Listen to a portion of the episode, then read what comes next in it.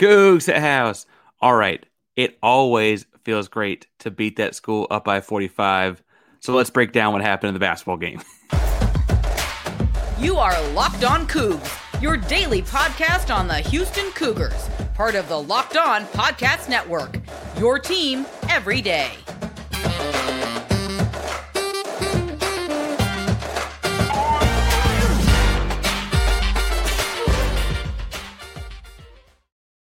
Welcome to Locked On Coogs, daily podcast about your Houston Cougars. I'm your host, Houston-born teacher and coach Parker Ainsworth, here to break down all things Coogs. If you're U of H manager, haters can't stop by, please be sure to subscribe down below. That way you can get the latest on the Coogs each and every day in your podcast feed. We appreciate being your first listen of the day. Welcome back to YouTube channel. Again, we are climbing or almost at 325 by the time hearing this. Might be at 325 subscribers. Remember, we get to 500. Going to do another big giveaway. I'm working with a company called Sparkle. We'll see what we can get out of that one. Uh, just news to come there. Um, if you want to be entering those kind of things, a way to get 500 subscribers. So make sure you subscribe and get us up, get us closer. And then you got to be commenting on the videos. If you cannot think of a thing to comment uh, or t- thing to say after talking about the SMU basketball game for a little bit, why don't you tell me?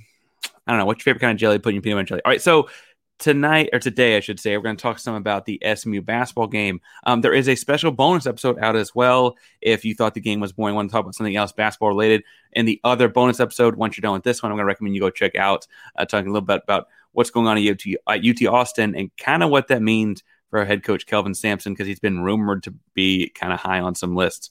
That's in that episode. This one's all about SMU basketball game. Our first segment is going to be talking about kind of a game recap and look at some guys that stood out in the basketball game as far as like big key performances. Uh, the second segment is going to look at the benefits of playing these kinds of games because again, Houston did win by uh, 34 points, and so it's like you know, what's the point of playing these 34 point blowouts? I guess, you got to play all your American Conference games, right? But like, what can you get out of these? We'll talk about what we got out of this one. And then the last one, uh, we're going to compare this to a, another high scoring game but play on the gridiron a few months ago. There's some weird crossover similarities between the Houston SMU football game and the Houston SMU basketball game. But first, let's talk about that basketball game. So again, score was 87 to 53.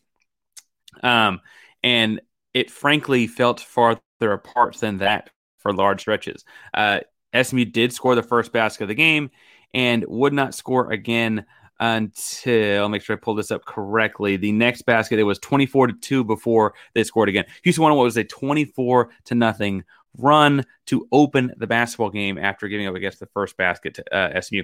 It was a dominant start to finish kind of basketball game. Game tipped off at six o'clock. This thing was over by 6:02. Uh, opened up with Jarace Walker dunking on folks. He had the first eight points to basketball game. Uh, really, really impressive jump start out of him after he just had kind of a dud of a game over the weekend, right? He didn't make a field goal uh, and against UCF. And I think that was interesting there is in looking at this one. Um, obviously, his defense is the kind of thing where does he make some like freshman 18, 19 year old kid plays? Sure. Into those drive Kelvin Sampson, head coach, a little bit crazy. Yeah. But on the whole, he very, very clearly um, is a pro defender and a guy that can plug and play as a starter in the NBA probably next year on a good team defensively. Now he'll get drafted too high to be on a good team, but you catch my drift there, right? Um, offensively tonight, he had a career high. Um, finish, excuse me, I'm sorry. Finished the game with 23 points on 16 shots, uh, three of six from three point line, which at 6'9, 245 is kind of ridiculous. Also grabbed 10 boards, make a complete double double. I thought some of the more impressive plays that were his three assists. He's got great court vision for a guy that size. And truthfully, um, they didn't have to in this game. They used J'Wan Roberts more in that spot instead. But he gets that nail mid range area. I think in that Virginia game, everyone called it the short roll, right? That kind of became the buzzword for the time. And he does a great job of creating from there. And so I was more impressed with some of those assists, even though we did have a career high 23 points. Um, other guys in double figures, J'Wan Roberts, 11 points. Um, all of the shots of his that come to mind for me right off the top of my head are dunks. I guess he might have had one float. I can't remember if that was him or JVR. But yes, uh, big, big impact down low for J'Wan Roberts. Uh, Tramon Mark followed up a big game over the weekend. He started off hot in that game. Uh, this game, he kind of more even keeled 10 points across his 22 minutes. Um, 10 points on seven shots. I'll, I'll take it. right. Uh, Marcus Sasser shot four of 10 from behind the arc 14 points. Um, admittedly, he also had one bottom in and out, uh, so he very well could have had 17 and 5 for 10 shooting. Good to see him kind of get back on track. And 40% shooting from beyond the arc is what he was last season when it was like, oh my God, this guy's at least a first round draft pick. Um, so good to see him kind of get back on track there.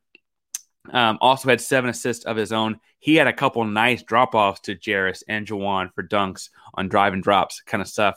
Um, Ja'Vier Francis had just eight points. He didn't quite make double figures, but oh my goodness, were each of them thunder. I guess three of the four uh, made field goals in my head that I think of right away were thunderous, backboard shattering dunks. His length, at, you know, no one on the court was taller than six nine nine for either team. Uh, his length made a huge, huge difference. He got the ball in the right block pivoted under the basket and rose up for a dunk to shatter or to like rattle the backboard. And I swear, like I don't know. SMU kind of looked around like he can he can move that far without a dribble. Like they were just taken aback by how much space he covered with how long his arms and legs are. Um, worth pointing out, Terrance. I'm talking more about Terrance later. But Terrance Arceneaux, guard, came off the bench, had 19 minutes and 10 points. Good to see him get kind of going in the book.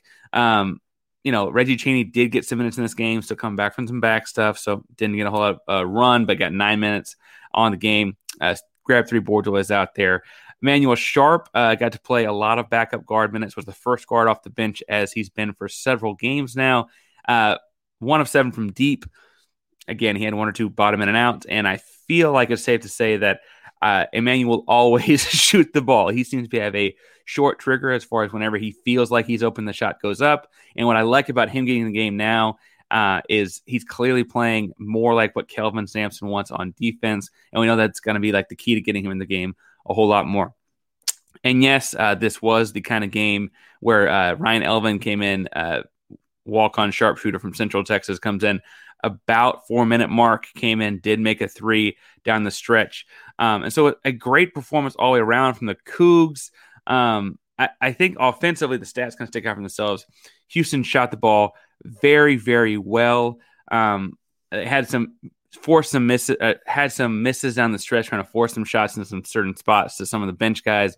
But as a whole, they played most of the game at over 50% shooting, finished at 45.5% shooting, uh, 10 of 30 from three. But again, several of misses from three down the stretch. We're trying to force the uh, shots to some certain guys. For a majority of the game, they're up closer to 40.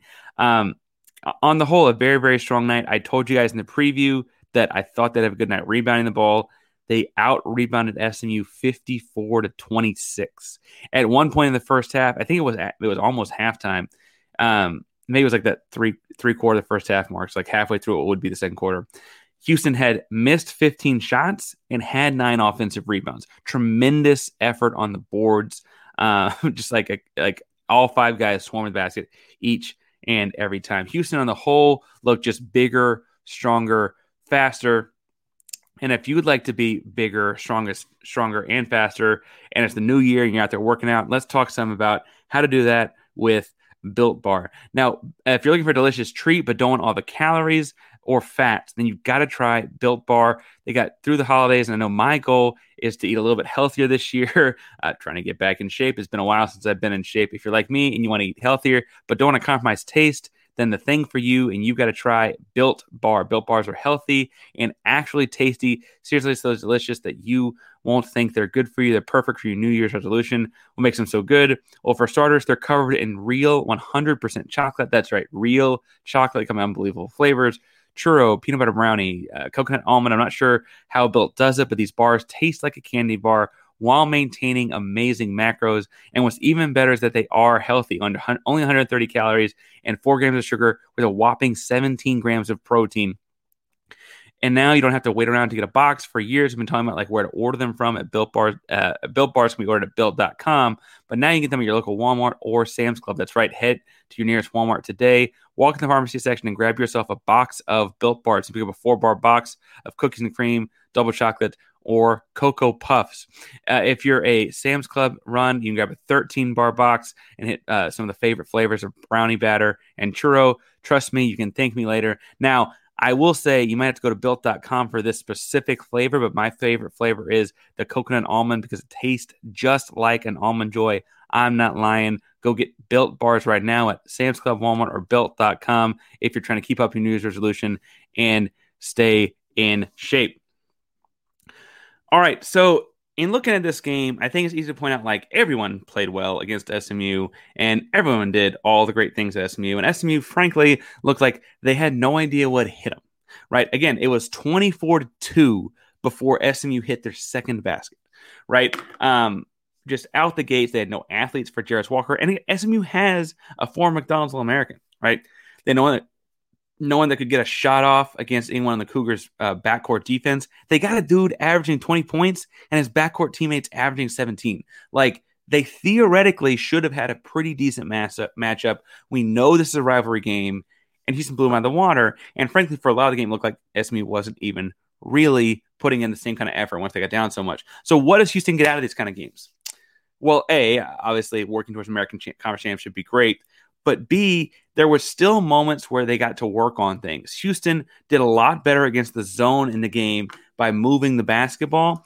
Um, and Houston, at times this season, Virginia runs a pack line, so it's got zone tendencies, but it's not a zone. But when teams have beat Houston, have beaten up on Houston for stretches, because only one team to beat Houston, then they actually do it with the zone. To be fair, um, but when teams have slowed Houston down offensively, it's because they get in the zone and Houston has trouble finding a hot hand from three to shoot over the top of it.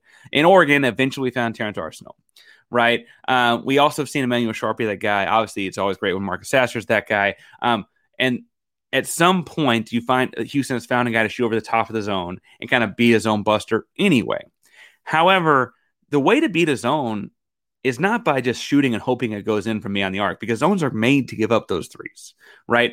The way to beat a zone is by moving the basketball and getting actually to the middle of it on the pass and forcing it to collapse in and upon itself.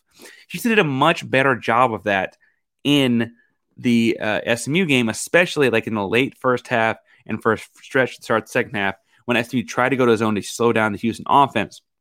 Houston did a great job of finding J'Wan Roberts and eventually also Reggie Chaney, and then a little bit of Jarace Walker in that mid post area by reversing the ball fast enough before the defense could react.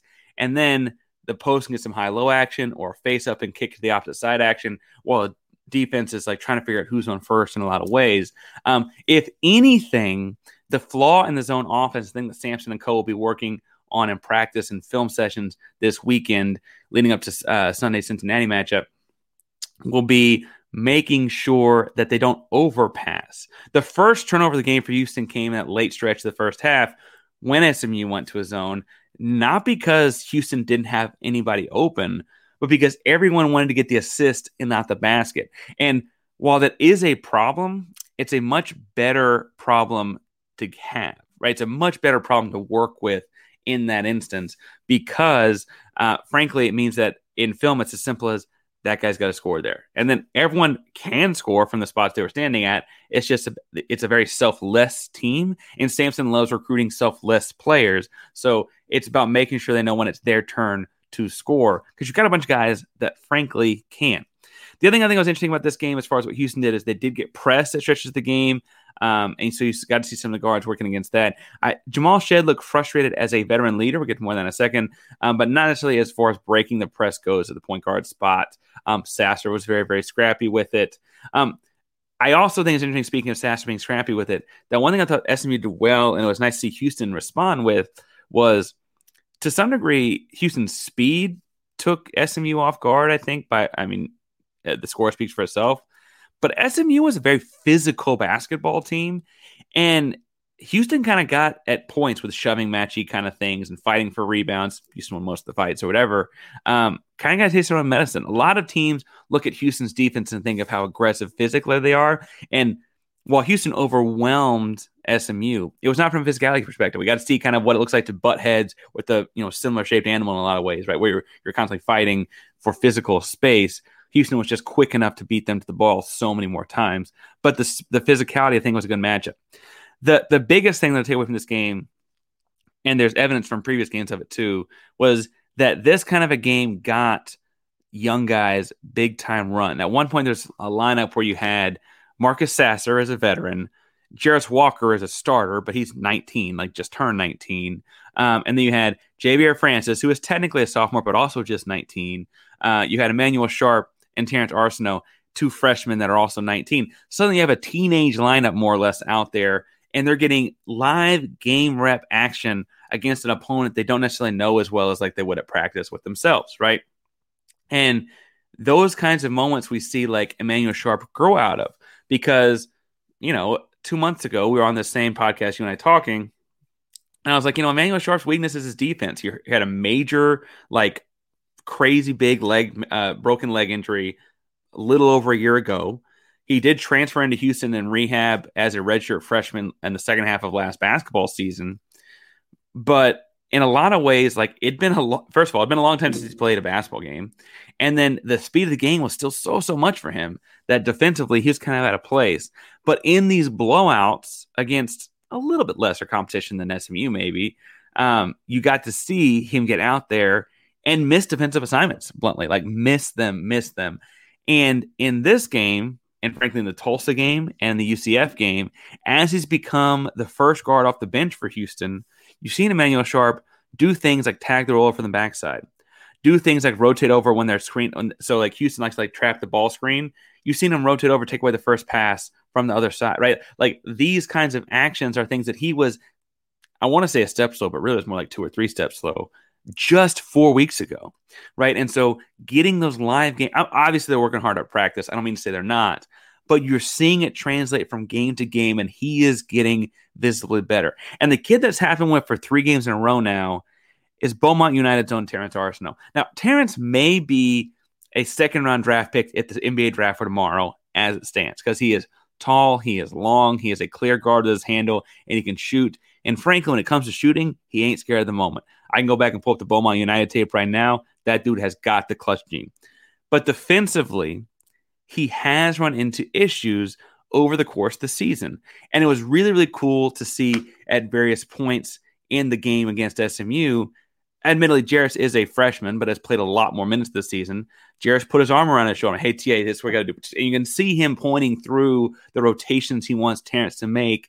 Hey, I'm going to be blitzing there on that ball screen. I need you to slide over. Those kinds of conversations were visibly happening, right? You saw it when uh, he was uh, Terrance Arceneaux was in with Jamal Shead in the second half. SMU's pressing. There's no press break. It's going to bring you back from down 30, but they're press break. They're running a press, and Houston's on their press break. And Terrance, for so much of his life, has just been able to out athlete guys go catch a ball to break a press, and then you know just be the best athlete on the floor or whatever because he's a pro athlete, or a soon to be pro athlete. That he isn't used to like schematically breaking down a press and now he's not able to quite out athlete guys in the same way. And so, y'all, it was a moment of frustration for Jamal Shead. Jamal took it out from underneath the basket and was running around the sideline trying to find somewhere to throw the ball in and actually tried to get the ball into Terrance. Terrance didn't make the biggest effort for the ball. Ball gets turned over quickly for SMU. And Jamal is talking to Terrance and like coaching Terrance up on what to do on the floor. And Sampson calls a timeout, and you clearly see them walk over. And uh, Jamal is still coaching him up. And it was cool to see, like, I, from my understanding, it looked like I don't know that Sampson said a whole lot in that timeout. The coaching was coming from Jamal, who's also on the floor singing and has been the point guard for this team for a long time now and understands what they're trying to do. Um, and so to see that learning happening, I bet if they get pressed against Cincinnati on Sunday and you've got Terrance Arceneaux in the game, it looks a little bit different because he's getting coached up on the fly getting to work through things in game situations. And it's really cool to see this work out for Sampson's club like this because, again, we've seen the growth already in Emanuel. I could talk about Jarace Walker all day long, but we're going to talk about him all season long. But to see it happen this game so well and see the visible moments of it for Terrance were really, really cool. Now, it's about to be time to jump into football weirdness, but it's so much football weirdness. All right, so in this football weirdness um, I keep saying weirdness because I don't know what else to describe it. But for reference, the football game, if you don't remember, um, was 77 to 63 SMU. Now, 77 to 63 is a total of 20 touchdowns scored in the football game. And frankly, each team, I think, had like maybe one punt. I guess SMU had the one fake punt. Houston had three big turnovers. It felt like every team was going to score 10 touch the ball in like four minutes or less. Because bluntly, 20 touchdowns in a 60 minute football game is scoring a touchdown. Some teams scoring a touchdown in four minutes or less every single touchdown, right? Um, defense was just not played uh, in Dallas for that football game. Um, and frankly, a lot of people called for Belk's job, and I think Belk's got you know, done very well at other things, but that's another podcast for the off seasons, right? Um, but that was a crazy football game. And the joke became very quickly, oh, well, like it's like a basketball score, because that's what we say every time a football team scores over 50 points. It's like a basketball score, because that's just the only sport that scores 70 points, right? Um, so to go through some numbers here, and I tweeted this out, but I want to re- read through and then break down why it's kind of odd. Um, the football game was 77 to 63. The basketball game, and they will play again, but currently the ba- the one basketball game got the schedule for the season was 87 to 53. I teach history, not math, but if I add those things together, the football game had a total of 140 points scored. The basketball game had a total of 140 points scored. That's a really weird coincidence. And I, I, I don't know what's besides a coincidence. So maybe some divine intervention to call this a flip flop from it, but that's that's a weird thing. Houston's basketball team scored more than SMU's football team, and Houston's football team scored more than SMU's basketball team. And several people on the internet and I have talked about how that means we won the whole thing. Um, also, if you combine the scores, Houston's football and basketball team score adds up to 150, and SMU's football and basketball score adds up to 130. And so Houston wins the rivalry. Now, I don't think SMU could possibly beat the Houston Cougars in a basketball game by 20 points in Dallas in a it's a was it a month? Uh, today's the sixth. It's a month and 10 days. Um, I will say that uh, that still feels relatively close. Um, I admittedly Houston's winning games by 30 and uh, close to 40 points, so maybe that's why 20 points feels close. But this is an uh, interesting way to end the rivalry. Now, I say end the rivalry. There is one more game this season, but truthfully, the likelihood of Houston for a while more than the Big 12 ever playing Houston again in either football or basketball after the season's over feels kind of low because it is a rivalry because they're up the road. But the goal of Houston will be to bi- build this Big 12 program using Big 12 TV dollars very, very soon and quickly. And I don't know how much you're going to do that getting to play the SMUs of the world. Now, SMU is building their programs up. I mean, Lashlee's got their football going, I, I, I guess, in the right direction. Although I'd give some of the credit there to Sonny Dykes, who's no longer there. Um, and then I, I do like uh, the football, the basketball coach Rob Lanier, who just got there. I think he's got a cool story. Long time Division One assistant, um, and and finally getting his first. It's not quite a big time job, but he's moving up. He was at Georgia State before, right? Um, I think they're heading the right direction, but they're far, far behind the pace of what Houston's supposed to be doing. I say it's supposed to be because they did beat us in football, so I guess I can't say is doing, but certainly what they're supposed to be doing, right? Um, and so in wrapping up this rivalry, um, I I think they need to keep running it up. We play them on again uh, in, in mid February. I think it's a Thursday night up in Dallas. Um, I don't know if you're doing that Friday, but if not, drive on up. and truth be told, this is the kind of rivalry I think Houston's got to run up because, you know, especially that first couple years in the Big 12, they'll probably still be recruiting a lot of the kids, and they'll definitely be recruiting a lot of the kids in the transfer portal because kids will be looking at like, do I go to Houston, a team where I might have a shot to play that just got to the Big 12, or do I take a step back and play in the American Conference if it's a Power Five type of recruit? And I I think they're gonna have to pick that battle some. Frankly, the other part of this too is that both teams have kids from the other city, right? Like we love Sasser, but he's kind of a DFW kid, right? Um, now he's become Houston's own. So we we take ownership of him, but he is from Red Oak, right?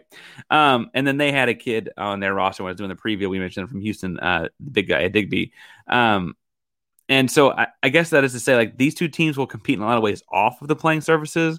So we need to kind of make sure that since football, you know, didn't get didn't quite go our way, that in both basketball games we make sure we push it to where it's no contest. Like there's nothing close about this.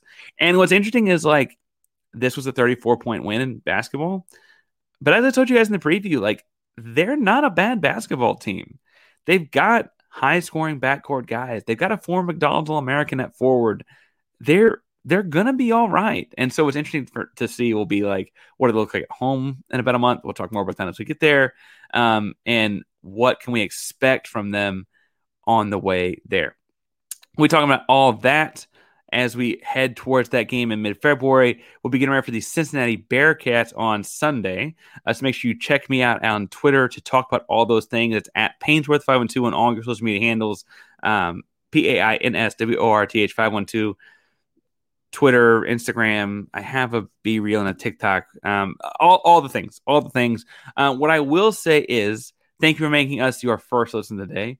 For a second listen, there is a bonus episode out as well. Go check that out. We're talking about the coaching situation at UT Austin and why that's not a thing that they need to be looking at Sampson for, and why Sampson should just go ahead and preemptively turn that one down. We break that down in the bonus episode today. Uh, so make sure you go check that out. If you're looking for a listen after Locked On Coogs Day, I'm going to recommend Locked On College Basketball, not just because I was on it for two segments the other day, but because they're breaking down the latest in college basketball each and every day. So make sure you check that out as well. Thank you all so much for tuning in today. Locked On Coogs is proud member of the Locked On Podcast Network. Your team every day. Go Coogs.